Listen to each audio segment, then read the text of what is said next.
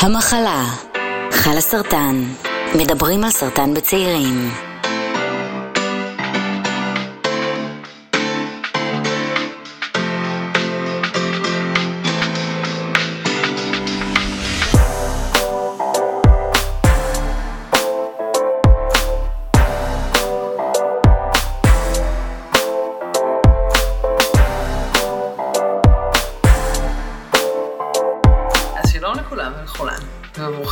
לפודקאסט המחלה. ו...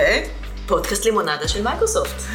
אה, אז אני ענת שפירא. ואני נטע שוורץ. אה, אני בת 40, מתל אביב, גם את מתל אביב. נכון. אני אימא ובת זוג ומחלימה מסרטן שד. גם אני מתל אביב, בת 44, וגם אני החלמתי מסרטן השד. זה ממש twinnies אנחנו. אז בעצם הכרנו בקהילה של חלאסרטן. נכון. הכרנו בקהילת בוגרים. כן. יש כמה נכסים דיגיטליים.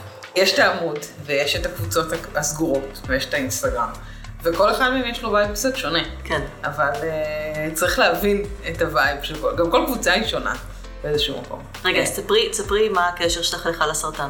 אז אני חליתי, אובחנתי באוגוסט 2018, אוגוסט זה חודש ממש גרוע. להיות מאובחן באוגוסט סרטן.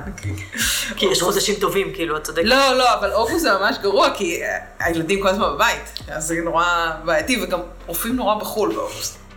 ונתקלתי בחל הסרטן, האמת היא, בשלב די מאוחר יחסית, זאת אומרת, כשכבר הייתי לקראת סוף הכימו, והאמת היא שפשוט פניתי אליהם, היה לי רעיון לפודקאסט, המחלה, וככה יצרתי איתם קשר. לא ידעתי שאני מדברת בעצם עם מנהלת הדיגיטל שלהם, שהיא מישהי שאני מכירה מעולמות אחרים, לא ידעתי שאני מדברת איתה, לא ידעתי שהיא המנהלת דיגיטל. הם הזמינו אותי לפגישה, ובפגישה הזאת הם ישבו ואמרו לי, "מ, רעיון נחמד טוב, אז אה, מתי את הולכת לעשות את זה? אני? אני חושבת שאתם צריכים לעשות פודקאסט, לא שאני צריכה לעשות פודקאסט. אז לקח כמה חודשים של שכנוע ובנייה של הקונספט וכל הדבר הזה. והנה אנחנו פה בפודקאסט אה, המחלה, אנחנו עושות, האמת שזה פרק ראשון שהוא crossover. נכון? וואו. זה ממש מרגש אותי. תספרי קצת על, על לימונדה. וואו, אז האמת היא שאני חושבת, התחלנו, רצינו לדבר בעצם על, אה, על ההחלמה. המטרה שלנו היום היא להיפגש ולדבר על ההחלמה שלנו, כי תכלס, אה, אני מחרתיים חוגגת שנתיים לסיום הטיפולים. אני... סרטן הולדת. כן, סרטן הולדת שמח. אני לא יודעת, סרטן הולדת זה לא יום האבחנה? אני לא יודעת, כל אחד חוגג את זה אחרת. נכון. יש לי ים תאריכים, ים תאריכים, אז אני בטוחה שגם לך. אז אה, כן, אני אובחנתי בפברואר 2019, סיימתי ב- בשני לאוקטובר 2019, ואז אה, פרצה הקורונה, אני הספקתי לעשות קורס רדיו במייקרוסופט, איפה שאני עובדת, שזה היה ממש כיף.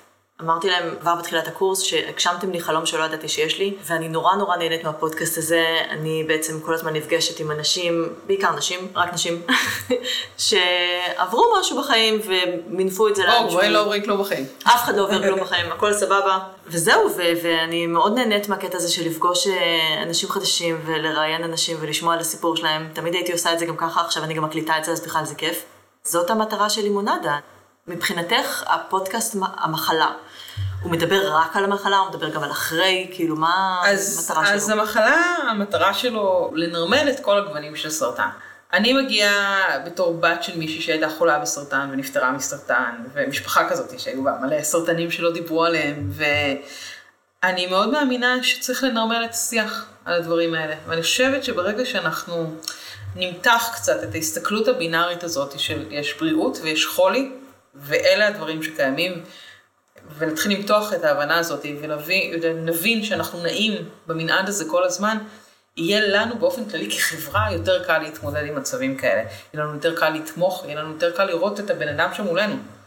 ברגע שנבין עוד גוונים של ההתמודדות הזאת, הרי סרטן זה לא רק רע, זה לא רק נורא, זה גם לא רק מתנה.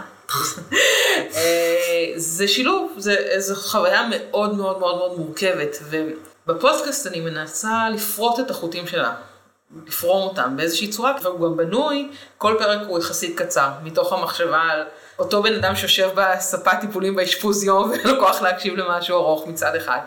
מצד שני, כל פרק הוא בנושא אחר, כדי שתוכל לברור בדיוק את הפרק שאתה צריך. כרגע. כן. כן.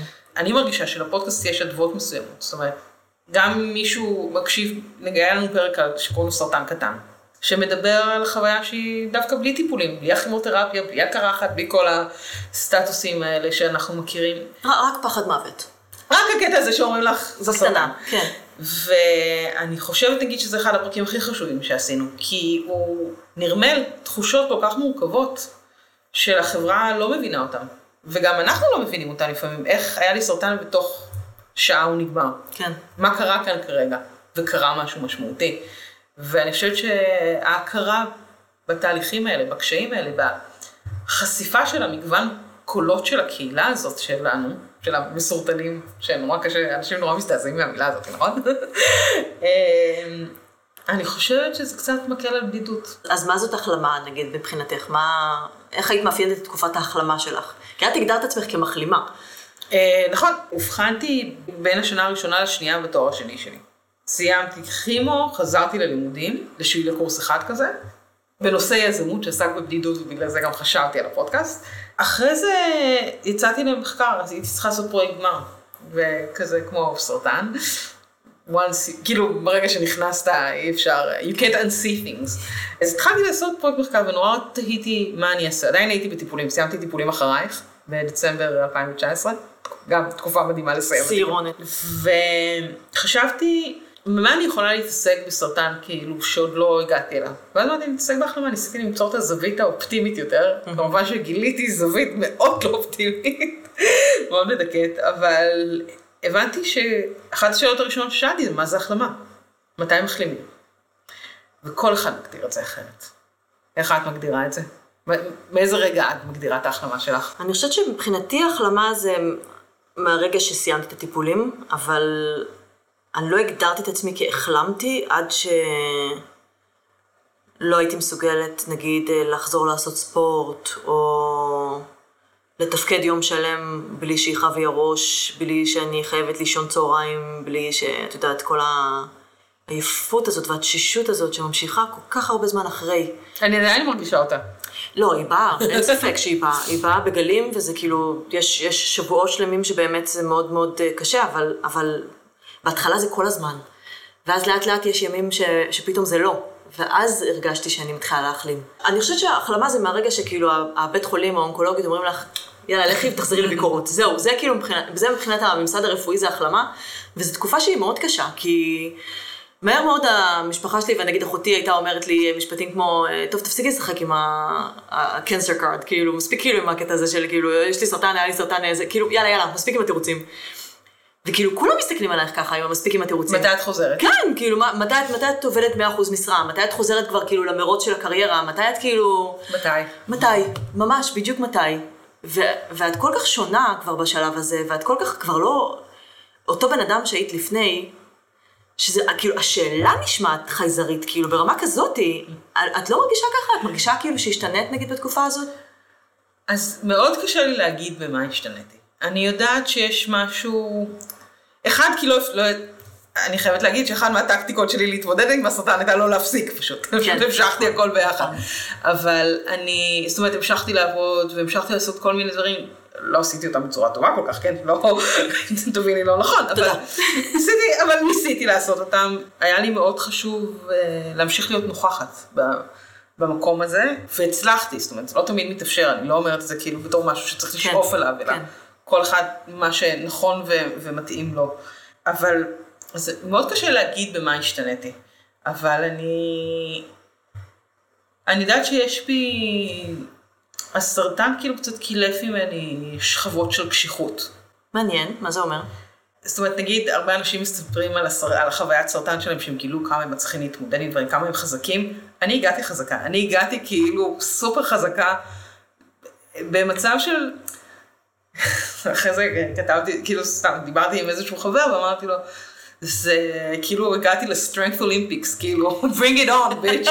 כאילו זה לא, זה לא עניין, לא, לא, במקרה שלי לא היה לי את הקושי של האם אני אעמוד בזה מנטלית, האם אני אהיה חזקה מספיק. כי ידעת?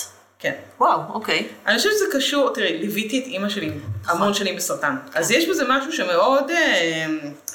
מכין. כאילו, עברת ניסיון הזה תכלס. עברתי את הניסיון הזה, כן. אגב, אני יותר חושבת שקשה ללוות חולי סרטן, מאשר להיות החולה סרטן. כן. כי אין לך את הפריב- אין לך את הפריבילוגיות של החולים. כן. לחולים יש כמה פריבילוגיות. להתפרק וכאילו... כן, כן. נכון, נכון. זה, אה, כאילו הסתכלתי על הבן זוג שלי, ואני חושבת שמה שהוא עבר היה לא פחות, פשוט שונה. כן.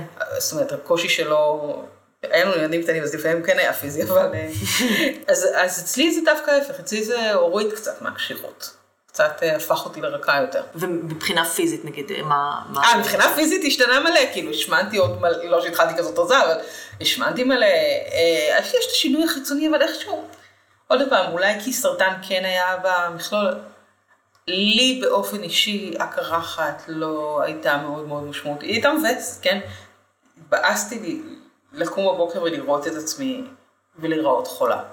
זה לא שקיבלתי את זה, קרחת, ומי ידע שריסים זה כל כך חשוב. נכון. אני עד היום מורחת קרם גוף בזהירות מסביב לעיניים. כאילו, זה ממש כאילו, פעם הייתי עושה כזה ככה, כאילו, לא, את לא, מורחת כל הפנים. יואו, יואו, יואו, אלוהים. ללכת בחוץ ויש רוח, ופתאום את מתחילה לבכות, ואת לא מבינה למה.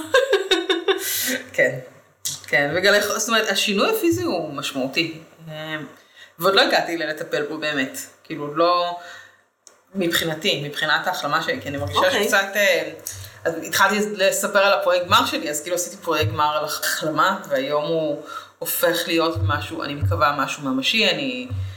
הוא פרויקט שאני מתחילה להריץ, אני נמצאת באיזשהו אקסלרטור חברתי שמתעסק בזה, אה, בשאיפה להשיג כסף בשביל להקים יאללה, דברי, אולי מייקרוסופט ישקיעו. היי מייקרוסופט. בעצם הפרויקט עסק קודם כל במחקר משתמשים, ולהבין מה הכאבים בהחלמה. כי החלמה מהצד, היא נשמעת כאילו את אמורה להיות בשיא שלך, כן. ניצחת כרגע את הסרטן. אני שונאת את הביטוי הזה. שלנצח, בכלל אני חושבת שכל ה... מאבק בסרטן. המלחמה בסרטן. מלחמה בסרטן. כן, כאילו... יודע על המלחמה בסרטן. אבל זה, אני חושבת אה, שיש פה משהו מאוד מיליטנטי. עכשיו, שיכול להיות שבנק... אני- שבנקודה של הטיפולים קצת צריך את זה, קצת צריך את המוטיבציה הזאת. נכון. כי יש מלא שאלות של מוטיבציה בטיפולים. כי איך, נורא קשה להבין, לפח, לא יודעת, לי לפחות היה, כי הסרטן שלי לא כאב לי, רק הטיפולים גרמו לי להרגיש נכון, גרוע. נכון, נכון. ואני קמה אחרי ה-AC, שזה כימותרפיה נוראית, ואני קמה ואני אומרת לעצמי, טוב, עד שהתחלתי להרגיש קצת יותר טוב, עכשיו אני צריכה לחזור למחלקה, לקבל טיפול שיגרום לי להרגיש פי מאה יותר גרוע, זה מלא שאלות על מוטיבציה. עכשיו, נכון, החיים שלי בסכנה, אבל זה משהו נורא מעורפל, כי אני נכון. לא הרגשתי את הגוף שלי, לא, סתם הלכתי לרופאת, מש... לכירורגית שד, עוד ראיתי, הרגשתי כאילו אני סבבה, כאילו איזה בסדר אני, הלכתי, דאגתי לעצמי, היי אוקטובר, אמ, שזה נכון, זה לעת עתה הציל את החיים, הדבר הזה, הגילוי המוקדם הזה. את הורגת אותי במשפטים האלה. מה? לעת עתה. אה, כן, כי גילו לי, נדבר גם על זה. נדבר גם על זה. אז זה שאלות של מוטיבציה, נורא קשה לחזור למקום הזה שגורם לך להרגיש רע יותר, מצד שני, באיזשהו שלב אמרתי לעצמי, אוקיי, החדר הזה, באיכילוב, זה החדר שיהפוך אותי להיות בריאה. וזה הסתכלות, זה שינוי תפיסה לגבי המקום הזה, ואין לי לי בעיה היום להיכנס לאשפוז יום, לשם העניין. למה שתיכנסי לאשפוז יום? לפעמים אני מתבלבלת בקומה בגלל הקימו בריין. אני נכנסת לפעמים. אני הולכת אה, לאשפוז יום בטעות וכל מיני דברים כאלה. בסדר, זה בעיה אחרת, אבל... או אם מדברים על בעיות פיזיות, תופעות לוואי ארוכות טווח. אבל אה, יוצא לי להסתובב באיכילוב. עדיין, המקום הזה הוא לא טריגרי עבורי. באותה מידה אני גם יודעת שזה יוצא דופן. שזה אני, לא. מסוגלת ללכת למחלקה האונקולוגית בקפלן, איפה שעשיתי את הטיפולים, לא יכולה.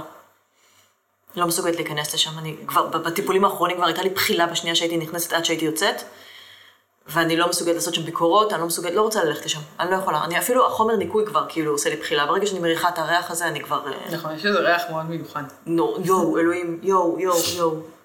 אז, אז אני לא מסוגלת ללכת לשם. ואני גם, טפו טפו טפו, לא צריכה, אני הולכת לאונקולוגית אחרת, כאילו באמת נתנתקתי לחלוטין. אני לא יודעת איך את עושה את ה... אני כאילו, אולי באיזשהו מקום לקחתי על עצמי את ה...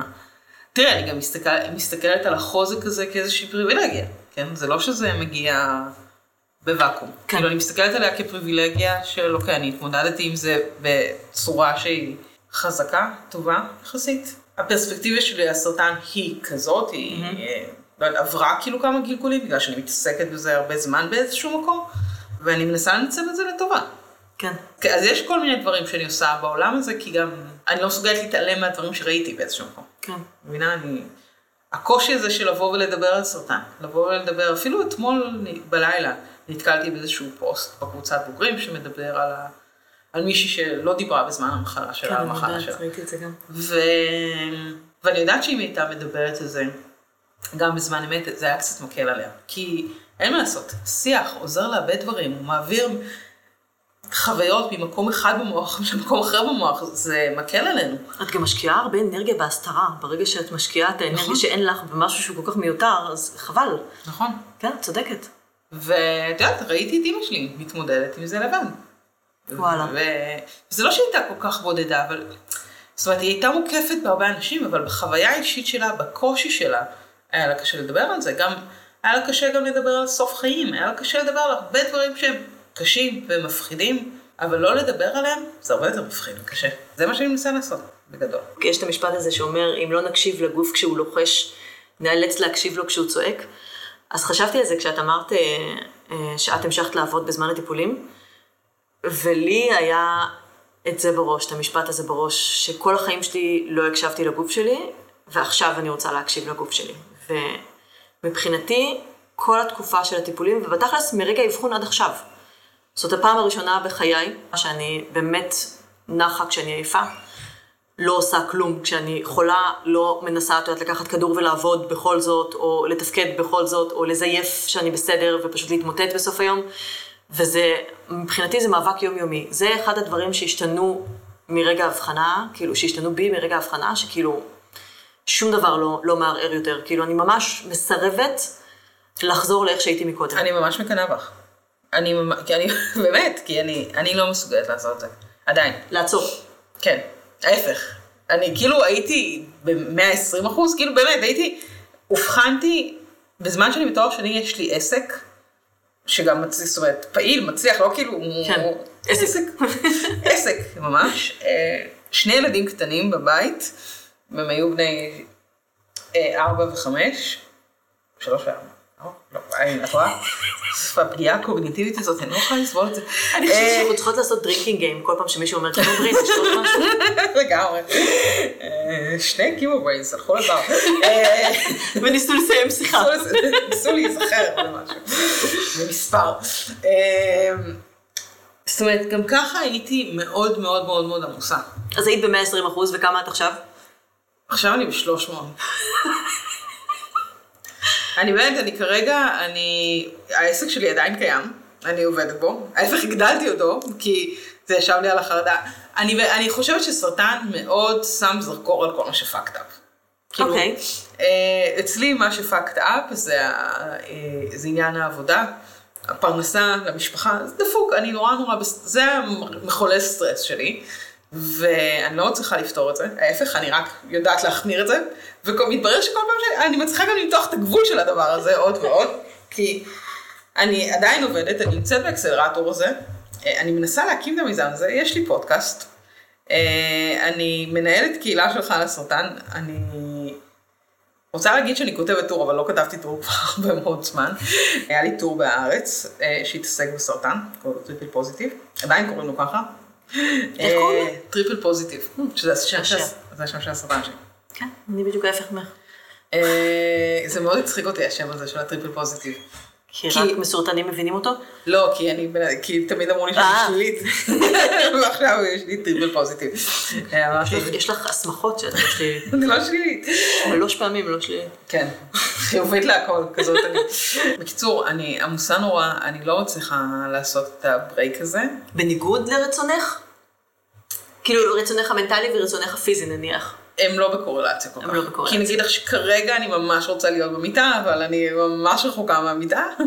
סליחה, את ממש רוצה להיות פה ולדבר איתי, מה זאת אומרת? אבל האנמיה היא כאילו מהדהדת לי, דופקת לי בראש. כן, אני לא טובה, בלה, אני לא טובה בלעצור. ברור שזה יושב על איזשהו צורך אחר, של להרגיש שאני, לא יודעת, עושה משהו שהוא משמעותי, שלא... נחוצה. נחוצה, וגם אני לא טובה בלהגיד לא. שדווקא בסרטן אמרתי כן, אני אגיד ליותר דברים כן, גדול. אבל לשים לב לזה שאני פשוט אף פעם לא יודעת להגיד לא. זה נשמע כאילו את עושה המון דברים במין קטע כזה של את לא יודעת מתי יהיה לך זמן לעשות אותם, או שזה זה לא מחשבה שחולפת לך בראש? מאיזה, מה הכוונה? כאילו שאת לא יודעת כמה זמן יש לך, אז את רוצה פשוט לעשות כמה שיותר כרגע. אה, אני לא יודעת כמה זמן יש לי. אף אחד לא יודע כמה זמן יש לו. נכון. אני שואלת אם את, כאילו, יש לך את ההתעסקות הזאת. אה, כנראה שכן. כשדיבר, כשדיברנו בטלפון, את אמרת שכאילו מבחינתך זה כאילו מתי שהוא יחזור. כן. ואני אמרתי שמבחינתי סיימתי. כאילו, ושתינו הגענו לסרטן הזה בידיעה שיגיע סרטן. זאת אומרת, אני זוכרת שאני אובחנתי, ואני באתי ליוני ואמרתי לו, אמרתי לך, יוני זה בעלי, אמרתי לך שאני יכולה בסרטן מתישהו, והנה זה הגיע. זה וגם לא הבטיח לך שזה יגיד. לא, אבל אני, תראה, עוד פעם, אמרתי, יש צד שלהם במשפחה שהם מסורטנים, כאילו. גם אצלי. אז זה לא היה, זה לא היה מפתיע, זה לא הגיע בוואקום, כאילו של זה. אז זה שזה שד, זה שזה בגיל 37, זה היה מפתיע. כי לכולם היו סרטנים כאלה, לימפומה, לוקמיה, ריאות, כאילו, שד זה עוד סרטן קל, אבל, אה, במשפחה שלי, אבל, אז זה לא, לא הפתיע, הקונספט של סרטן, הפתיע, מה, מה עכשיו, כאילו, אני בת 37, מה? זה מה ש... גם שאת, באמת? כאילו, אני תכננתי איזה לוקמיה כזאת, חמודה. ואז זה כן הפתיע, אבל אני... דיברנו מקודם על אה, אנשים שהם שליליים, חיוביים, פרגמטיים. בגלל שעשיתי את אותו פרויקט שהתעסק מאוד בהחלמה, בכל הגורמים, ודיברתי עם אנשים בכל הספקטרום. זאת אומרת, גם אם זה מחלימים, אנשים שחזר להם, אנשים שהם סטייג' 4, שהם כרוניים. ההסתכלויות השונות, אנשים שמטפלים, סטארט-אפיסטים, מגוון מאוד מאוד רחב, כאילו, של האקו-סיסטם הזה, שמקיף בעצם את מי שמחלים מסרטן. הסטטיסטיקה לא מאוד לטובתי בעניין הזה, בעיניי, מבחינתי, אבל יש פה עניין גם של תפיסה. זה כמו שיש מסורטנים שרוצים לדעת הכל, כן. מול מה הם עומדים, לא אכפת להם אם זו סטטיסטיקה גרועה, טובה, הם צריכים לדעת את הדברים, ויש אנשים שיכולים לשמוע את אותה סטטיסטיקה בדיוק, ומבחינתם הרופא לא מאמין שהם יצליחו לעמוד בזה, כל מיני, כל אחד צריך... פרשנויות. אבל ככה אנחנו חיים במציאות, כן. כאילו כל אחד מאיתנו תופס את המציאות אחרת, אז אני, יותר קל לי להתמודד עם הסטטיסטיקה, עם הצד ה... לא יודעת, הפרגמטי שלה, כאילו, את מרגישה שאת תהיי יותר מוכנה כשזה יחזור, אם את תחשבי על זה ככה? אולי, אולי זה פחות יפתיע אותי. הבנתי. תשמעי, גם לאימא שלי כשחזר לה, הייתה לה רמיסיה, היה לה, הייתה לה מחלה אוטואימיונית שהתפתחה ללוקמיה, הייתה בתקופה של רמיסיה מסוימת, אחרי השעת מהחצם, ואז היה לה לימפומה, שממנה היא נפטרה. וכל התקופה הזאת של הרמיסיה שלה, ידעתי שיחזור לה סרטן. עכשיו, לא, לא חזר לאותו סרטן, חזר לסרטן אחר כתוצאה מהתופעות לוואי.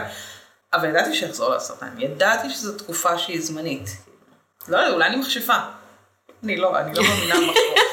אה, בן אדם כנראה הכי פחות רוחני שקיים, אבל אה, כן, אולי זה הכין אותי יותר טוב, ואני אולי אני מנצלת את הזמן יותר טוב, מבחינתי, בתפיסה המעוותת שלי, כן? כן. יכול להיות שהיה ניצול יותר טוב זה לנסוע למלדיבים, אבל הלוואי והייתי מצליחה לעשות את זה. וואו? תקשיבי, אני כל כך מאושרת שהספקתי. כאילו, את יודעת, אני, אני, בניגוד אלייך, אני ירדתי מלא בזמן הטיפולים, והיה לי מאוד כאילו את הסתירה הזאת בין, אה, כאילו, עליתי כל חזרה אחרי זה, כן, זה לא משנה, אבל היה לי, היה לי מאוד את הסתירה הזאת בין זה שכאילו, אני מרגישה ממש חרא בגוף שלי, וכולם אומרים לי, איזה יפה, את, איזה רזית. וכאילו, ושם, במלדיבים, חזרתי לאכול פעם ראשונה, כאילו, את יודעת, ליהנות מאוכל. כי ממש לקח לי המון זמן, כאילו, גם בזמן הטיפולים בכלל. כי הקאת בטיפולים? לא, לא היה הייתי, לך פשוט? לא היה לי- לא היה לי תיאבון, והטעם, את יודעת, את זוכרת איך זה, כאילו... דבר כל לא אלה עם. הקורונה שמתלוננים על החוסר טעם. יואו, אלוהים, חוסר טעם זה היה יכול להיות דבר מדהים בזמן חימו, זה יכול להיות דבר מדהים. כאילו, הייתי צריכה, הייתי מוסיפה לימון לכל דבר. כל דבר שאכלתי הייתי מוסיפה לימון, כי לא הייתי מסוגלת לסבול שום דבר שהוא אפילו קצת קצת קצת מתוק. אוכל אסיאתי לא הייתי מסוגלת לאכול. כי באוכל אסיאתי, אני לא יודעת אם את יודעת את זה, הכל. עבדתי- בג'ירף. יואו, אלוהים, הכל מתוק. כאילו הייתי מזמינה ירקות מוקפצים ומקבלת משהו שאני לא מסוגלת אפילו ללעוס. זה היה פשוט הזוי. הייתי שמה לימון על הכל, ובמלדיבים זו הייתה פעם ראשונה, שזה היה באמת, כאילו, ארבעה חודשים אחרי סיום הטיפולים. ש- שסוף סוף היה לי תיאבון, והיה לי טעים, הכל היה כל כך טעים. ואז חזרנו לארץ, וכאילו שבועיים אחרי בום סגר, כאילו, זה ממש היה ברמה כזאתי. וזה היה, זה היה קשה כאילו מצד אחד, מצד שני, את יודעת, התבדחתי על הקטע שבו אף אחד לא יוצא מהבית עד שהשיער שלי לא גדל מקצר לאורך נורמלי, כאילו... זה לקח שלושה חודשים, יש שלושה חודשים סגר שכולם יישארו בבית. אה, ואחרי זה כאילו, אני בעיקר נורא לוקחת את הזמן לזהות מה, מה אני רוצה בכל רגע. לא חזרתי לעצמי, לא מבחינת קריירה, לא מבחינת, את יודעת, שאיפות, לא מבחינת יכולות. היום נגיד, יום, יום ראשון שעבדתי, אחרי שבועיים וחצי, כי הייתה לנו הדממה במייקרוסופט. בשבועיים וחצי, כאילו, את יודעת, המקסימום שהייתי צריכה להשתמש במוח זה כאילו, מתי צריך לקחת את הילד לפה ובאיזה שעה מתחיל הסרט, לא יודעת, כאילו, דברים כאלה. והיום פשוט הכל היה לי איטי נורא. עכשיו, פעם לא היו לי דברים כאלה. את יודעת, חזרתי מחופשת לידה, הידיים זכו איך לתכנת, הכל היה כאילו... והיום כל דבר, כאילו, לא הצלחתי למצוא את המילה, לא הצלחתי כאילו זה, ואני מדברת עם איזה בחור שכאילו, שאני סוג של מנהלת אותו, וכאילו, והוא אומר לי, יו, את לא במאה אחוז היום, אמרתי לו, תקשיב, אני, חושב, אני לא חושבת, לא בחמישים אפילו, כאילו, בעיניי, באמת. וכאילו, כל דבר לוקח לי כל כך הרבה זמן, ואני מסתובבת עם המון המון שיפוטיות על עצמי, אני לא יודעת איך זה אצלך, אני חושבת שגם את כאילו סוג כזה של בן אדם כנראה. מה פתאום? למה למה את חושבת? לא יודעת, אנחנו מכירות שעה, אני לא יכולה ממש לאבחן אותך עדיין. כאילו המון המון שיפוטיות על איך שהייתי קודם ואיך אני עכשיו. אני חושבת שאני פחות, אני פחות חדה. זה לא מתסכל אותך? מאוד מתסכל. את אומרת קימו בריין כל הזמן, אבל לא, כאילו זה זה בדיוק לא. שם קוד כאילו לכל הדברים שכאילו נדפקו ו- ולא יחזרו אף פעם. תראי, אז זה מאוד קשה לי. הפגיעה הקוגניטיבית היא הייתה הדבר שהכי תסכל אותי. גם בגלל שהמשכתי לעבוד, אז גם מאוד ראיתי הרגשת את זה ממש תוך כדי. הרגשתי את זה תוך כדי, ואני אני זוכרת ממש שיחות לבן זוג שלי, שאני גם עצמאית, אז אני גם עובדת לבד, אז זה בכלל כאילו, כן. אני בחושך, בפינה, אני יושבת ובוכה. ואני זוכרת שהתקשרתי אליו ומה שהייתי צריכה ממנו, אני חייבת ששנייה שתעזור לי לחשוב. כאילו, ואני מתארת לו תהליכי עבודה שאני עושה, רק כדי שיהיה לי איזשהו פידבק, יהיה לי איזשהו יכולת, והפגיעה הקוגניטיבית היא לא השתנתה. עכשיו, זה לא השתפר? זה משתפר, אבל אני עדיין, אני כאילו, קוגניטיבית, אני מרגישה שאת יודעת, הווליום הוא לא עד הסוף. כן. ואני מנסה, יש אנשים שמכירים אותי רק אחרי הסרטן, אני מנסה להסביר להם, כזה, לא. פעם הייתי חכמה יותר. הייתי חדה, הייתי שולפת, לשלוף זה משהו שהוא נשמע כמו אור. וואו, מדע בדיוני כרגע. כן, גם הייתי מצחיקה יותר, אבל... לא, לא, אני נשארתי מצחיקה. לא, זה באמת, זה- תראי, מצד אחד זה נותן לך מלא חומר חדש. לצחוק עליו, נכון, אה, נכון. מצד ש... אבל השליפה, היא השתבשה, וזה נכון. חשוב, השליפה היא חשובה בשביל להצחיק. נכון. אני אני מנסה לא לכעוס על עצמי על הדברים האלה. אני יותר שופטת את עצמי על זה שאני לא מצליחה, נגיד, לעשות את השינוי קריירה, שאני לא מצליחה להוריד בסטרס, כל מיני דברים כאלה, אני אשפוט את עצמי הרבה יותר מאשר על התוצר הזה שאין לי עליו שליטה. זה כאילו כמו שאני אכעס על עצמי שאני נמוכה. אני לא יכולה לכעוס על עצמי שאני נמוכה כי נולדתי לשני אנשים לא גבוהים במיוחד. אז זה כבר הישג בעיניי. כאילו, הקטע הזה שאת עושה הבחנה בין על מה את שופטת את עצמך, זה מרשים. אני שופטת את עצמי על הרבה דברים, זה הקצת שאני לא שופטת את עצמי עליהם. את יודעת, כי השתננו פיזית, השתננו מנטלית. אני גם, אני נמצאת בסביבה שהיא די, אה, הייטק, כמוך אני חושבת, כן. הייטקיסטית, תחרותית. אה, אני גם בן אדם תחרותי, זאת אומרת, ולפעמים אני צריכה להגיד, אוקיי, אני צריכה למצוא את הדרך האחרת, או אולי הפמיניסטית יותר, הקצת יותר רכה, להשיג את המקומות שאני רוצה להשיג, את הדברים שאני רוצה לעשות, ולוותר על העצמי שהייתי אז, כאילו כן. להגיד, את לא יכולה להיות ככה, זה לא, זה קשה, זה גם, הסרטן גם צריך את המרחב הזה של להתאבל על מה קרה לך, וזה בסדר להתאבל עליו. את מרגישה שאת עדיין מתאבלת? לא, אוקיי. אבל הייתי צריכה להגיד לעצמי, זה בסדר, זה בסדר אה, לוותר על לקוחות. אני כזה, אני בן אדם כזה שלא מוותר על דברים. כן, אמרת, זאת אומרת, כן לכל דבר. מוותר על כל דבר. אז זה בסדר שאם אה, לקוח אה, מלחיץ אותי יותר מדי, או אני מרגישה יותר מדי בסטרס, להגיד, הלקוח הזה לא מתאים לי, ולוותר על הכסף הזה. ו... או כל מיני דברים שהם דורשים התאמות מסוימות. זה נורא נורא קשה, אבל אני לומדת לעשות את זה. פשוט לוקח לי מלא זמן, כי אני ממש ממש גרועה בזה. יש פריבילגיות מסוימות לסרטן, שהן נגמרות בהחלמה. אוקיי, למשל. זה תלוי במה שאת עושה. אני חושבת שיש משהו באיך שהסביבה תופסת את זה, של התחזרי, תחזרי, תחזרי הזה, והמאבק הזה בין העצמי, החדשה, לעומת המציאות היומיומית, שהייתי רגילה אליה, שהיו רגילים אליי בה. אוקיי. זה מציף כל מיני דברים, לא? כאילו, ברור שזה מציף. אבל אני מנסה ו-80 אחוז נגיד מצליחה לא לתת לזה להשפיע עליי. מה עוד הצלחת לשנות? אז ספרי למאזיננו איך משנים דברים, כי אני לא טובה בלספר את זה. קודם כל עשיתי המון, אני פתאום קולטת, כאילו, את יודעת, אמ, שבאמת עשיתי המון, ונרשמתי למלא, עשיתי מלא קורסים, מלא. הרבה מהם, את יודעת, נניח לא השגתי את המאה אחוז של מה שרציתי להשיג מהקורס הזה, אבל כל אחד מהם הוביל אותי למשהו אחד ש... שהכל מתחבר למה שאני עכשיו ולמה שאני הולכת להיות. עכשיו, זה נשמע נורא מעורפל, אני יודעת, אבל אני אתן לך רשימה קטנה. קודם כל, נכנסתי חזרה מאוד מאוד חזק בצילום. אמ, תמיד הייתי צלמת חובבת, תמיד אהבתי את זה. באיזשהו שלב, במהלך השנה האחרונה, ממש התחלתי לצלם, אפילו תמורת תשלום בחלק מהמקרים. אמ, אנשים, בתים, עשיתי קורס צילום אדריכלות שנורא נהניתי ממנו. אני מצלמת עבור חברה שלי, נניח שהיא מעצבת, אני מצלמת לה את כל הבתים במשרדים שהיא מעצבת. מדהים. אה, זה כיף לא נורמלי.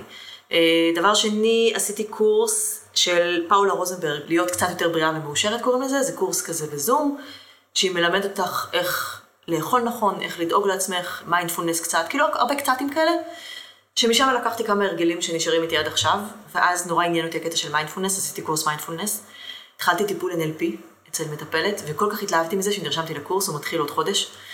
אפרופו, את יודעת, 300 אחוז, וכאילו, מה אנחנו עושים עצמנו? זה קורס קורס כזה, כל יום שישי, שבע שעות, כאילו, זה ממש אה. רציני, כן. כאילו, יש, יש עוד מלא, כן? כאילו, מלא אז דברים זה שזה. נשמע שאת ממש, אחד, פינית לעצמך את הזמן. נכון, אחד מהדברים שכאילו באמת למדתי בקורס מיינדפולנס זה הקטע של הלדאוג לעצמי ולהראות לעצמי כמה אני אוהבת עצמי, שפעם לא הייתי אומרת שאני אוהבת עצמי בכלל, אבל עכשיו אני אוהבת עצמי יותר. איך זה השתנה? קודם כל, אני, בניגוד אלייך, אני לא ידעתי שאני חזקה מספיק בשביל לעבור את הטיפולים. סמק, ידעתי שזה יבוא. בעוכריי. לא בגלל שלא עברתי דברים בחיים, עברתי המון דברים בחיים וגם דברים קשים, אבל כאילו באמת לא ידעתי שאני אעבור את זה ככה, וכל מי שהיה מסביבי לא ידע שאני אעבור את זה ככה, שזה קצת מעליב. התרשמת מעצמך? התרשמתי מעצמי מאוד, ממש אבל. וגם בזמנו, הייתה לי פסיכולוגית שהיא מאוד ככה, היא מאוד חיובית כזאת וזה, והיא כל הזמן הייתה מקפידה להעיר לי את הדברים שאני עושה טוב. אוקיי. כאילו- אז תעבירי לי את המספר שלך. אני אעביר את המספר שלה, אין בעיה. ונניח נניח הייתי נורא נורא מבואסת, אבל לא יודעת מה, ירדתי איזה שמונה קילו מהכימותרפיה, ואמרתי, יואו, איך בא לי ללבוש שמלות, בחיים לא לבשתי שמלות. והרמתי את עצמי מהספה וקניתי לעצמי כמה שמלות באינטרנט, וזה, וכאילו, והיא נורא התלהבה מזה, ואני כאילו, מה ה big deal? כאילו, קמתי, ישבתי מול המחשב ועשיתי שופינג, כאילו, אני עושה, כל עם ישראל עושה את זה עכשיו ב Shein, כאילו, את יודעת, כל חודש. אבל כאילו, זה ממש היה דברים קטנים כאלה, כאילו, שממש כאילו הרמתי את עצמי כל הזמן למעלה, והייתי נורא גאה בעצמי. ואז זה התחיל משם, ואז באיזשהו שלב, נניח אמרתי לפסיכולוגית שלי, כאילו, שאלה אותי אם אני אוהבת את עצמי, ואמרתי לה, אני לא יודעת, והיא אמרה לי כזה, תראי כמה דברים טובים את עושה בשביל עצמך, ברור שאת אוהבת את עצמך. אמרתי, וואלה. ואז עשיתי את המיינדפולנס, ובמיינדפולנס היא דיברה על הקטע של מדיטציה כל יום, ומדיטציה קצת שעממה אותי. כאילו, לשמוע כל יום את הקול של אותו בן אדם אומר לך, תנשמי, תנשמי, תנשמי, ותמיד חשבתי שאני נורא רוצה למצוא ספורט שאני אה, אתמכר אליו. לא יודעת איך אנשים עושים את זה, לא הצלחתי להבין איך אנשים עושים את זה, וזה נורא עצבן אותי. נגיד אחותי מסוגלת לקום חמש בבוקר לרוץ, או לנסוע באופניים. אמרתי, fuck, אני אשן כאילו כמה שיותר, וכאילו אין מצב שאני אעשה דבר כזה. ואז הלכתי לשחות, ואני נורא אוהבת מים, ואני נורא אוהבת שמש. אחד הדברים שהיה לי הכי קשה בזמן הכימו, זה שאני לא יכולה להיכנס לבריכה, ושאני לא יכולה להיות בשמש. זה היה הכי קשה. ופתאום התחלתי, פשוט, אני כאילו הולכת כל יום לשחות, זה דבר מטורף. וזה עושה לי טוב בכל כך הרבה רמות, וזה כאילו גם כן הגיע קצת מה-NLP, קצת מהמיינדפולנס, קצת מהקורס ההוא של כאילו, של עליות, קצת, כאילו כל דבר נותן לי עוד זווית ומשפר אותי קצת. ואז יש ימים שאני אשכרה יושבת ומחייכת לעצמי, כאילו, וואלה, טוב לי עכשיו. וכאילו, לא שלא קשה לי בחיים, את יודעת, בעלי הוא מנכ"ל של סטארט-אפ, אם אני רואה אותו פעם ב, כאילו, זה נחמד. כאילו, אשכרה היה יום שקמתי בחמש וחצי בבוקר, בשביל להגיד לו ביי, כי הוא הלך בשש בבוקר לעבודה, וידעתי שאני לא רואה אותו שתיים בלילה למחרת. אז כאילו, כאילו ברמה כזאתי. אז זה לא שאין דברים קשים, הייתי עם הילדים עכשיו כל השבועיים האחרונים לבד, פריטי מאץ'. אז, אבל כאילו, לא יודעת, כאילו, אני מרגישה שיש המון דברים טובים, וטוב לי איתם, ואני כאילו יודעת שאני יכולה לתגמל את עצמי על דברים, ואני יודעת לנוח מתי שאני צריכה, אז כאילו הדברים הקטנים האלה, את יודעת שכל יום את נותנת לעצמך קצת משהו, זה עוזר לי. זה מדהים. אני לא יודעת לעשות את זה, אני מרגישה שאת החוויה הזאת לא שאני לא עושה איתה דברים חיוביים, לא שאני לא עושה איתה דברים שאני גאה בהם, לא שאני לא הופכת את זה ללימונדה, אבל לא, לא, לא אמרת את זה מספיק בכל רמה. לא. לימונים, לימונדה. כן. אני חושבת אבל שהרבה מהדברים שאני עושה, הם כלפי חוץ. הם כלפי קהילת הסרטן, זאת אומרת, הם לקחת את החוויה האישית שלי וכאילו לנטרל את העצמי מהם ולעשות דברים שהם כלפי חוץ. ואת אומרת, אה, מה עם הפנימה? יכול להיות. אולי זה כאילו, את יודעת, חוויות אה, שונות שלקחנו את הדבר הזה. תגידי, את מרגישה שהיו דברים שהבטחת לעצמך בזמן הטיפולים, משהו שאמרת שכאילו תעשי ולא עשית, או ההפך? יש נורא ציפייה שכאילו אם היה לך סרטן, פתאום תעשי מזה, תגלי משהו, תצילי את העולם. תקבלי פרופורציה כל הזמן. כל הזמן פרופורציה, אני עדיין עושה דברים ממש גרועים, כאילו נטולי פרופורציה, ומתעצבנת באופן נטול פרופורציה, או לא מתעצבנת באופן נטול פרופורציה, גם וגם.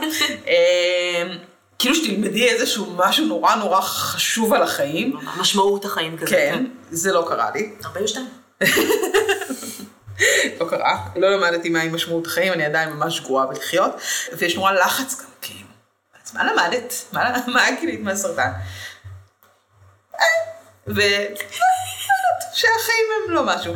ואז להחלים מסרטן ומגפה עולמית זה בכלל שילוב. מנצח. אז אני לא, לא, גם לא הבטחתי לעצמי שום דבר, אני כן חושבת שאני מנסה להשתמש בחוזקות שלי כלפי חוץ. יותר קל לי לעשות את הדבר הזה כנראה מאשר כלפי פנים. את חושבת שאת לא היית עושה את זה אם לא היה סרטן? האם היה לי פודקאסט אם לא היה לי סרטן? כנראה שלא פודקאסט המחלה, וכנראה שלא היית עוסקת בעשייה של מה שאת עושה עכשיו בסטארט-אפ שלך, כי זה באמת קשור ספציפית לסרטן, אבל אני אומרת, כאילו, כן היית יוזמת, כן היית עושה דברים. תראי, יזמתי ועשיתי דברים גם לפני, אבל נגיד היה משהו בפודקאסט, במה שסיפרתי לך על הפגישה שאני יושבת מול חל הסרטן, ואני מציעה להם את הפודקאסט ואומרות לי, אוקיי, אז מתי את עושה את זה? ואני חוזרת הביתה ואומרת, וואו, רגע, אני?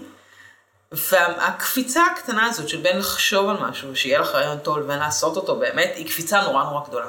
וכן, אני יכולה לעשות את זה. אז את יודעת, יש דברים בלצאת החוצה שאני לא חושבת שהייתי עושה אותם. לא, אולי זה נתן לי משהו לדבר עליו, לא, לא יודעת איך להגדיר את זה, אבל אני לא בטוחה שהייתי עושה את כל הדברים האלה. אני כן חושבת שהיוזמות שלי תפסו מימד אחר. כן. לך היו דברים שהבטחת לעצמך? אמרת, אם אני אחלים, אני אעשה ככה וככה? אני חושבת שרציתי לטוס לחו"ל יותר, אבל אז מגפה עולמית. כן, היו, היו מלא דברים שבאמת אה, זה, מאוד קיוויתי שאני אדע לשמור על הפרופורציה הזאת, אבל אני מניחה שזה טבע העולם. היא נשחקת, לא? היא נשחקת, זה היה ממש כאילו, את יודעת, אה, היו ימים שרק חיוך של הילדים שלי היה מחזיר לי את הטעם לחיים, ועכשיו לפעמים אני צורחת עליהם שילכו לישון, כי שעה, השעה הזאת זה הסלון שייך למבוגרים בלבד, ויאללה ביי, כאילו זה... זה נשחק, כן? כן. אני, גם- תראי, אני גם, אני באמת סיימתי טיפולים בדצמבר 2019 שיש שמועות על וירוס בסין, כאילו, ואת גם סיימת בפברואר. לצאת מסרטן ישר לתוך מגפה עולמית, כן. זה חוויה מאוד מאוד קיצונית. זאת אומרת, כי כל מיני דברים שדמיינת אותם וחשבת שהם יקרו, לא התרחשו. גם יותר מזה, קיווית שסוף סוף את יכולה לצאת ולעשות דברים, וללכת ולטוס, וכאילו... וההפך, ואת פתאום אוכלוסייה. בסיכון, כן. בחרדות עוד הפעם, ואת שומעת אנשים אומרים, אה, זה שפעת, ואת אומרת, השפעת הזאת יכולה להרוג אותי. כן. בזמן שחברים שלי אומרים, אה, צעירים זה לא עושה כלום, וכאילו כולם מתעצבנים נורא כשיש סגר, אני, כל בן אדם זר שאני פוגשת, אני מפחדת שהוא יהרוג אותי. לא, לא היה לי את התחושה הבסיסית הזאת שהגוף שלי ידע להתמודד עם קורונה, עדיין אין לי אותה, כן. אגב. אה, אני לא סומכת עליו שהוא ידע, לעומת, זה- לעומת הסרטן שידעתי שהוא יתמודד איתו, והקורונה עדיין הפחידה אותי, אני מחוסנת חיסון שלישי, אבל כאילו אני עושה את כל הצעדים שאני, שאת יכולה. שאני יכולה. תכלס, כן. ללמוד איך לחיות לצד החרדה הזאת, זה משהו שלקח זמן. כן. אה, והרבה פעמים נאלצתי ללמוד. זאת אומרת, הבן זוג שלי היה חייב לחזור לעבודה. הילדים, מה, יישארו בבית לעד ולא ילכו לבית ספר? כל מיני המציאות, כל מיני דברים שחשבתי שיקרו, ונטייל וניסע וזה. לא קרה. כן. אני עדיין לא הייתי בחול הזה. ואני עוד פעם, אני גם אמרתי לך, אני לא טובה בלעשות, כאילו להוריד את הסטרס, אני לא טובה בהורחק כן. הייתי. כל מיני דברים כאלה שאני פחות אה, מצליחה בהם, אה, אבל אני מנסה. יש לי פיקים כאלה של... אה, שאני אומרת לעצמי, אוקיי, עכשיו אני אטפל יותר טוב בעצמי, אני מצליחה לתקופות קצרות, אני לא מצליחה ממש להפנים את הדברים, אבל לאט לאט. נשלח אותך גם לקורס מיינדפולנס. אה, אין לי סבלנות לדברים כאלה. אני חושבת שהקטע של החרדה מהקורונה, להוסיף את זה לחרדה מסרטן זה כבר באמת too much. אני חושבת שאני פשוט בחרתי להתמקד באחד ולא בשני, כי זה היה יותר מדי בשבילי. אני יכולה להגיד שדווקא המלחמה נגיד, כן. גמרה אותי. מה, מה זה דווקא? כאילו, כמה לא. אפשר? כאילו, באמת איזה... אני זוכרת שבזמן כימו ראיתי אה, האחיות אה, המוצלחות שלי, ובעונה השלישית יש שם מלחמה. ראיתי את זה ואני זוכרת שאמרתי לבן זוג שלי, תקשיב, אם יהיה משהו ביטחוני לא בסדר, אני, אני לא מרגישה שאני מספיק חזקה, שאני מספיק יציבה, לעמוד בדבר הזה. כן. כי יש כמות דברים שאפשר להתמודד איתם באיזשהו מקום. ועוד דבר, ועוד דבר, ועוד חרדה, ועוד חרדה, כמה אפשר כאילו? תכלס, אני לא בטוחה שהרבה, ש, שכאילו אנשים בכלל מודעים לקטע הזה, את יודעת, של החרדה הזאת שכל הזמן נמצאת פה. אצל מישהו שמחלים. הם כאילו מתרכזים בקטע שלה, כאילו, וואי, ניצחת, החיים עכשיו זה, מה אתה לא חזרת עם עצמך והכל, ופרופורציה ובלה בלה וכאלה וזה, וכאילו... אני לא יודעת שלנצח נשאר פה משהו תקוע עכשיו. נכון. אני לא מרגישה שהחרדה מנהלת אותי. סבבה, אבל היא עדיין תמיד שם. היא קופצת. כן, נגיד באמצע הלילה כשאת לא מצליחה להירדם, פתאום זה יכול לחזור. כשכואב משהו. את כל כאב חושבת שחזר לך סרטן? לא. אני לא חושבת ככה כל כאב, אבל אני כן, נגיד, כל פעם שה... שאת יודעת, כאילו יש תכלס סייקל אה, הורמונלי של אישה, כאילו יש מקרים שבהם השד כאילו כואב. כואב יותר או רגיש יותר או כאלה, אז אני כאילו ממששת אותו קצת באובססיביות לברר השם. אה, אני מאששת מלא. אני... מה שמצחיק זה שאף פעם לא מיששתי גם את הגוש, הוא היה ממש רצוני, ממש היה אפשר להרגיש אותו, לא מיששתי אותו, לא הרגשתי, הדחקה היא דבר מדהים. אני, אני לא יודעת אם אני, זה חר- זה גלים כאלה, זה כן, תקופות שהן, עכשיו, באמת, המציאות היא קשה בשני, בשנה וחצי האחרונות, היא באמת קשה, אובייקטיבית לכולם, לכל, ה- לגמרי. היקום קורס לתוך עצמו, כאילו. ואנחנו הגענו מראש בחצי כוח, כאילו זה לא שהגענו... נכון, נכון. זה חוויה שהיא מורכבת. מורכבת גם איך להעביר חיוביות, מהי אופטימיות. איך... אה, אז מה- מה- מהי אופטימיות בעיני מישהי שמגדירה את עצמה כבן אדם שלילי? אני לא- אני לא מגדירה את עצמי, אנשים אחרים מגדירים את עצמי. אוקיי. אני הפרגמטיות שלי היא חיובית. אגב, הפרגמטיות, גם- הסרטן הייתה לטובתי, כי אני מבחינתי אמרו לי, אוקיי, את בפוזיטיב, יש לך 90 אחוז אה, שלא תג- שתגיעי לחמש שנים. 90 אחוז להגיע לחמש שנים? כן. אוקיי, סבבה. אמרתי, אוקיי, אני לוקחת את זה, סבבה. לא חשבתי על, לא חשבתי על מוות בזמן ה...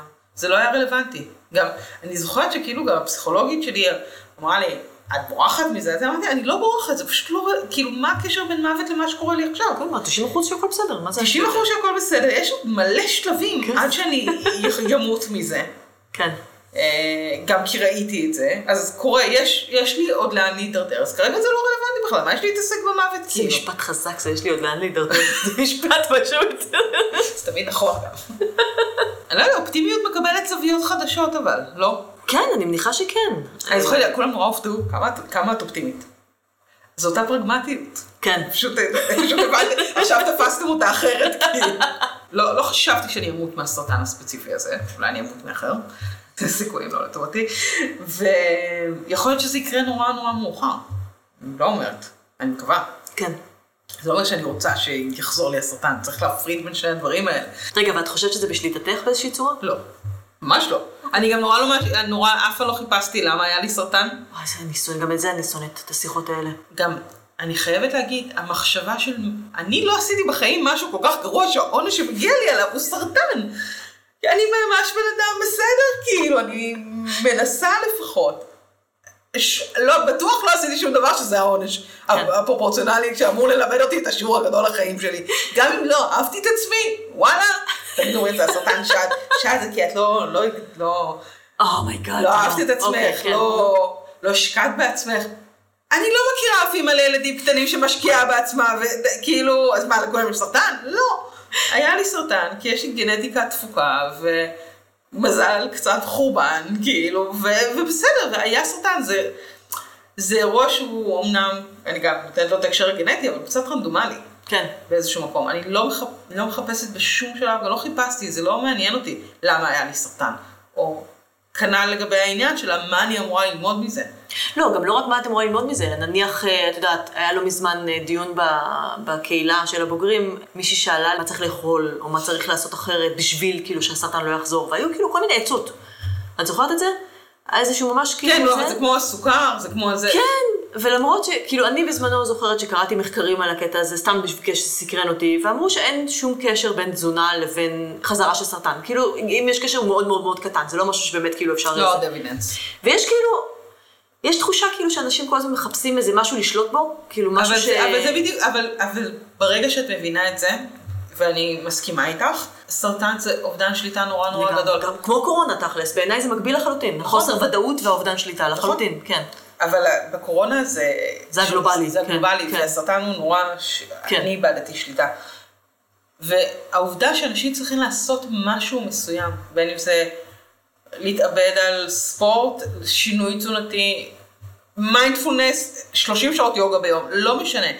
כל דבר שהם יעשו שיגרום להם להרגיש שהם עשו משהו שהוא אקטיבי, שימנע מהם את הסרטן, הוא... אין לי שיפוטיות כלפי זה. כן.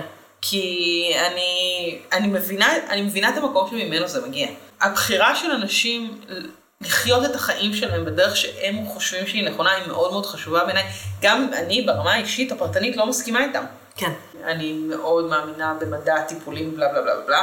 ומישהו שמסרב לטיפולים מחפש רק הומאופתיה או כל מיני דברים כאלה, אני יכולה ברמה הפרטנית לא להסכים.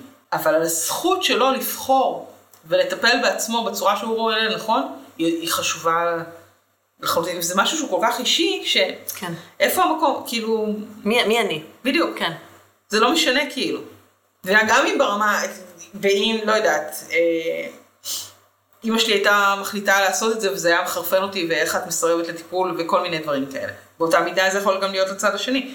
אני חושבת שכל אחד יש את הזכות הנורא נורא חשובה של להחליט איך הוא מטפל בעצמו.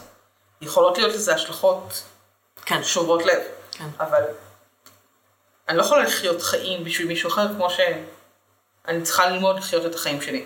אני מסכימה איתך לגמרי, ואני חושבת שזה גם כן אחד מהדברים שלקחתי מה... בתקופת החלמה הזאת. כאילו, הקטע הזה של ה... לבחור, זה, אני חושבת שזה אחד הערכים הכי חשובים. כאילו, באמת, לכל בן אדם, פשוט לבחור מה הוא רוצה, מה זה, זה אפרופו מה שאמרת, לגבי איך הסביבה. רואה. אבל זה נורא קשה לדעת מה את רוצה. נכון. להגיד בקול מה את רוצה, לא נכון. להתבייש בזה. זה, זה שלושה שלבים שונים, מה שאת אמרת עכשיו. גם לדעת, גם להגיד בקול, גם לא להתבייש, זה נכון. שלושה שלבים שונים. נכון, ולפעמים, אה, ואני חושבת שזה גם בהורות, גם לנו כנשים לפעמים, יש את הקושי הזה, לי יש את הקושי הזה. נכון. לבוא ולהגיד, אני רוצה שזה מה שיקרה. למרות שאת עושה כל כך הרבה דברים, כאילו, יש הרבה דברים שאמרת שאת רוצה לעשות, זאת אומרת, את, את כאילו יוזמת אותם, את אני מייצרת עושה את זה, אבל אני מאוד, אני עדיין מפחדת להגיד שאני רוצה אותם. בסדר, אז, אבל זה תהליכים שאנחנו מתבגרים ומתבגרות אני עליהם. מסכימה. אני חושבת שכאילו באמת גם עוד משהו שלקחתי מכל הסיפור הזה, זה שבאמת לא כל דבר זה מטרה ואת הולכת וכובשת את ההר וזהו ונגמר, אלא באמת יש דברים שהם פשוט תהליך, שכאילו תכל'ס זה החיים. כאילו, את, את עוברת ואת משתנה כל הזמן, ומה שאת רוצה עכשיו זה לא מה שתרצי בעוד שנה ולא מה שתרצי בעוד שנתיים. אני, גם חושבת שלמדתי, תמיד הייתה לי, אה, אני חושבת שחונכתי ככה, לחשוב בצורה מאוד ליניארית, כאילו תעשי ככה וזאת תהיה כן. התוצאה. כל מיני דברים כאלה, ויש, השקשוקה הזאת של הסרטן, היא מערבלת מאוד את הליניאריות הזאת. נכון. ונורא כעסתי על עצמי תמיד, שאני כאילו לא בחרתי באיזושהי קריירה שהיא, נגיד, כשכירה ואני אתקדם בסולם הדרגות, והלכתי להיות עצמאית, ב... ושיניתי את הקריירה שלי, ואולי עכשיו אני אשנה אותה עוד הפעם. כל מיני דברים, נורא כעסתי על עצמי על הדבר הזה. ובמקום להסתכל על זה כאיזושהי התפתחות, כן. שהיא אומנם לא ליניארית, אבל... אבל מה שנכון לך באותו רגע. אבל האבי, זהו, האבינאריות הזאת, כמו שדיברתי לך על הבריאות והחולי, כן. זה אותו דבר. כן, כאילו, זה נכון. מגיע מאותו מקום, כאילו, אני לא יכולה, מותר לי לשנות את הדעה שלי. מותר לי להחליט מחר משהו אחר. מותר לי. גם מותר לך לעשות חמישה דברים בבת אחת ולא להגדיר את עצמך כבן אדם אחד בלבד. מותר לך לא רק להיות עצמאית שעובדת בככה וככה. כן, אבל זה בא עם מחיר ואני כל כך עייפה. הדבר היחידי שקבוע שם זה 24 שעות. אני חושבת שכיסינו באמת אה, הרבה עכשיו בשיחה הזאת. אני חושבת ש... אני, אני יוצאת מכאן עם כמה דברים, תגידי לי גם מה את כאילו באמת חושבת. אני, אני בעיניי, זה בעיקר באמת, כל בן אדם מתמודד עם זה אחרת, עם המחלה, וברור לגמרי עם ההחלמה, כי ההחלמה הזאת היא כל כך ארוכה ויש כל כך הרבה שלבים בדרך. אני גם חושבת, ודיברנו על זה, התפיסה שלנו כלפי המחלה, אותו נרטיב אפילו שאנחנו בונות לעצמנו, הוא משתנה כל הזמן. נכון. זאת אומרת, אני לא חושבת על הסרטן שחשבתי כשגיליתי על הסרטן, מה שחשבתי עליו בתור טיפולים, אני לא חושבת על מה שחשבתי עליו לפני חודש. זה כל הזמן משתנה. ומתפתח גם. כן. ו... ומתרחב, ואני מגלה עוד כל מיני שכבות שהגיעו בעקבות החוויה המאוד מאוד משמעותית הזאת. כן. אה, את יודעת, זה לא כי היא מתנה, כי היא פשוט באמת חוויה משמעותית של עוצרת. משנה, משנת חיים, כאילו, משנת פשוט חיים. ככה. כן, לגמרי. fuck סרטן. לגמרי.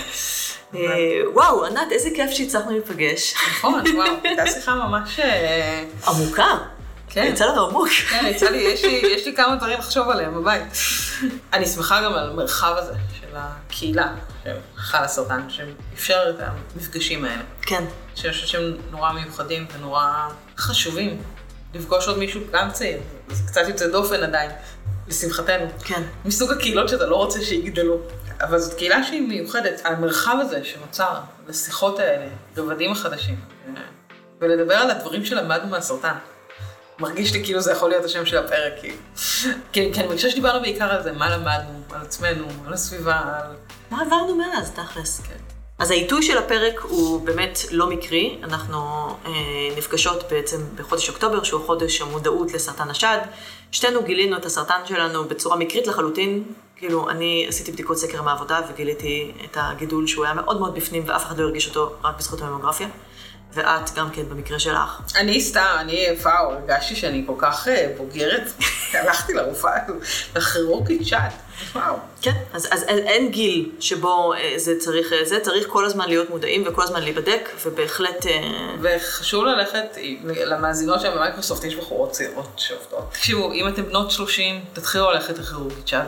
תקבעו את התור הזה פעם בשנה, תקבעו אותו שנה מראש. הוא לא צריך להיות לחוץ, הוא לא צריך להיות באוקטובר. תקבעו אותו ותדאגו לעצמכם, ועל הדרך גם תלכו לרופא עור, תעשו דם פעם בשנה, וגילוי מוקדם מציל חיים. הוא מציל- ומיינדפולנס, מיינדפולנס. גילוי מוקדם מציל חיים לגמרי. תודה רבה לך, ענת, על השיחה ועל הכנות ועל האותנטיות. תודה נטע, לך, על הרעיון ועל כל מה שיצרת פה. על ההפקה, על החדר שאנחנו יושבות בו. תודה שגם את על הפתיחות הזאת, והשיחה הזאת. אז עד כאן לפרק זה. אה, אם אתם רוצים להמשיך ולדבר על זה, או לקבל עוד מידע, או יש לכם רעיונות לעוד נושאים לשיחה, אתם ואתם מוזמנים ומוזמנות לפנות אלינו ולשלוח לנו הודעה על עמודים של חס בפייסבוק, או אפילו לי, או באינסטגרם, אה, ולכתוב לנו בקבוצות, ואנחנו נהיה כאן שוב בפרק הבא, ועד אז תהיו בריאים ובריאות.